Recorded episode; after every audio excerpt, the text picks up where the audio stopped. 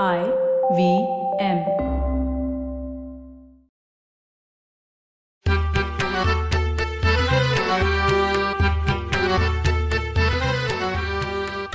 नमस्कार मंडळी.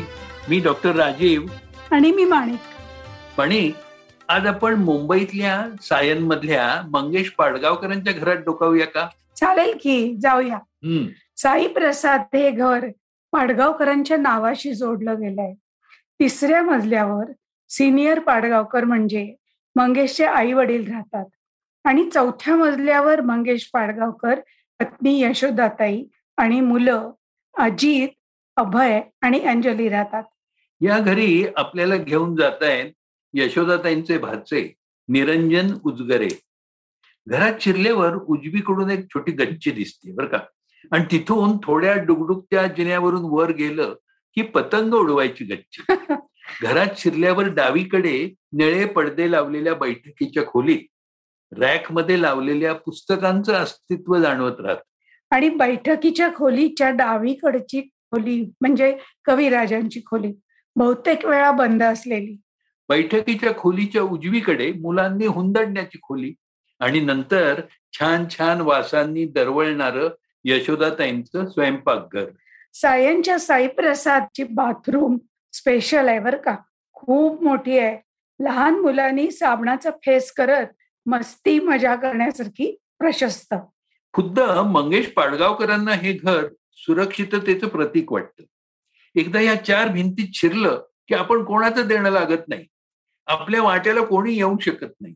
कधी एकदा लांडी चड्डी घालून त्या घराचं अंग होतो असं त्यांना वाटतं. कारण या घरानं मंगेश्वर त्याच्या लहानपणापासून खूप माया केली आहे. हो ना. घराचं कुलूप काढून घरात शिरण्याचा प्रसंग एकदाही कवीवर आलेला नाही. कवी घरातील एकाही कामाला हात लावत नाही. आणि गंमत म्हणजे काव्य वाचनाच्या कार्यक्रमाच्या निमित्तानं भरपूर प्रवास करणाऱ्या या कवीला अजून कपड्यांना इस्त्री तर सोडाच. पण साधी घडीही घालता येत नाही. प्रवासाची बॅग पण भरता येत नाही. कारण तशी त्यांना या घरात कधी गरजच पडत नाही. पण एक मात्र खरं आहे ना की गेल्या सहा दशकात मंगेश पाडगावकर या कवीनं जितक्या कविता लिहिल्या त्याच्यापैकी दोन चार सोडल्या तर बाकी सर्व कविता सायनच्या घरातल्या त्याच खोलीत आणि त्याच ठिकाणी बसून दिल्यात. मराठी कवितेच्या संदर्भात त्या खोलीलाही महत्त्व आहे. आणि जसजशी वर्ष उलगडत गेली तसा या घरात फरक पडू लागला. पाडगावकरांनी युसिसमध्ये नोकरी धरल्यानंतर घराच्या बाह्यांगात बदल झाले. चांगल्या चांगल्या फर्निचरनी हजेरी लावली. कितीतरी प्रसंग या घरानं अनुभवले. काही आनंदाचे तर काही विरहाचे. अजित डॉक्टर झाल्यानंतर हे घर आनंदानं ओसंडलं होतं. अंजली लग्न होऊन सासरी गेल्यानंतर कौतुक हिरावून सुन सुन झालं होतं. आजी आजोबांच्या जाण्यानंतर तर पोरकं झालेलं घर अभय आय आय टी मधून उत्तम गुण मिळवून इंजिनियर झाल्यानंतर अभिमानानं ताट झालेलं घर पहिल्या सुनेचं कौतुक करणारं घर. रैना रूपकच्या बरोबरीनं बालपण गवसलेलं घर. अमेरिकन सुनेचं म्हणजे एलिझाबेथचं जीव भरून स्वागत करणारं घर. साहित्य पुरस्कारांनी बहुमानांनी समृद्ध होणार साहित्य अकादमी पुरस्कारानंतर हजारोंचे सलाम घेत क्या बात है म्हणणार घर. यशोदाताई या रेवरंड उजगरे यांच्या कन्या. मंगेश यशोदा यांच्या प्रेमविवाहाला यशोदाताईंच्या माहेरून खूप विरोध झाला. तो विरोध निर्धारानं मोडून यशोदाताई ठाम राहिल्या. खूप मानसिक संघर्ष त्यांना सहन करावा लागला. पण जात्याच प्रेमळ असलेल्या यशोदाताईंनी साईप्रसाद वर आपल्या प्रेमाची सा पाखर घातली.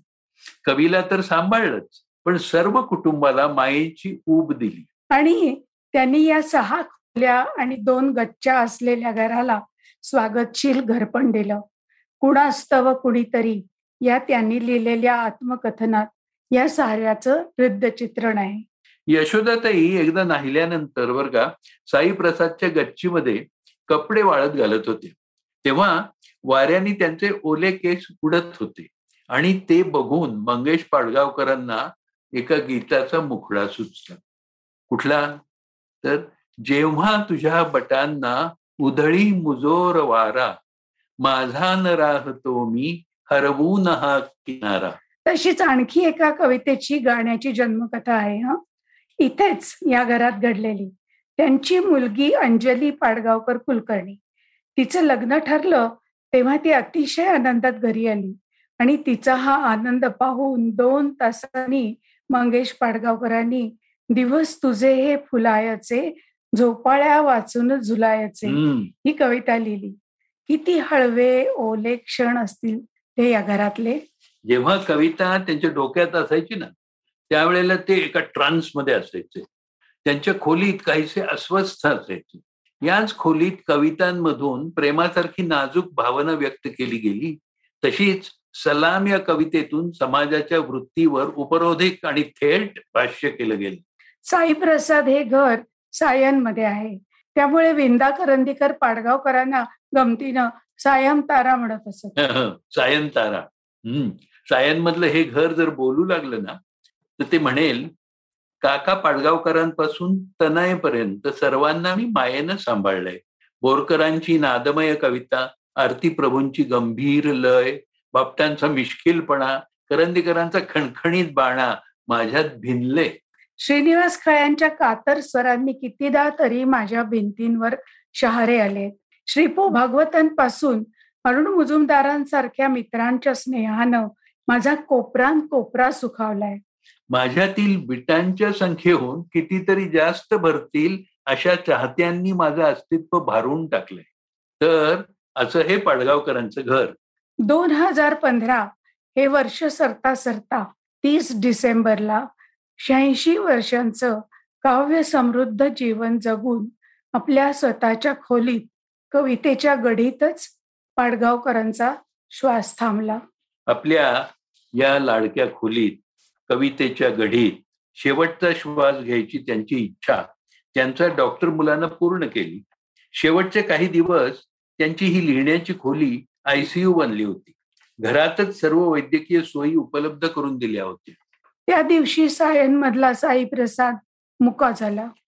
लता दिदींनी म्हटलंय की श्रावणात गणनिळा या गाण्यात एक ओळ अशी आहे की मातीच्या गंधानं भरला गगनाचा गाभारा. मराठी काव्याचा गाभारा. मंगेश पाडगावकरांच्या प्रतिभेनं समृद्ध होता आणि तो त्यांच्या निधनानं रिता झाला. काव्याचा गाभारा रीता झाला. आजोबा या कवितेत पाडगावकरांनी म्हटल्याप्रमाणे आजोबांच्या खोलीत आता धुक धुक धुक. आजोबांचं जग सगळं मुक मुक मुक. हे मुक झालेलं घर नातवंडांनी पुन्हा नक्कीच बोलकं केलं असेल. मंडळी मंगेश पाडगावकरांच्या घरात डोकावून कितीतरी गोष्टी आपल्याला समजल्या नाही का? साई प्रसाद हे घर कवितेच्या हिंदोळ्यावर झोके घेतय असं वाटलं. तिथंच आज थांबूया. पुन्हा भेटूच मराठी खिडकीतून. मराठी खिडकीतून. तुम्हाला मराठी खिडकीतून हा आमचा पॉडकास्ट आवडला असेल तर तुम्ही आम्हाला जरूर फेसबुकवर सांगा आणि तुमच्या नातेवाईकांना मित्रमंडळींनाही जरूर ऐकायला सांगा. सांगाल ना? पुन्हा भेटूया मंगळवारी मराठी खिडकीतून फक्त आय व्ही एम पॉडकास्टवर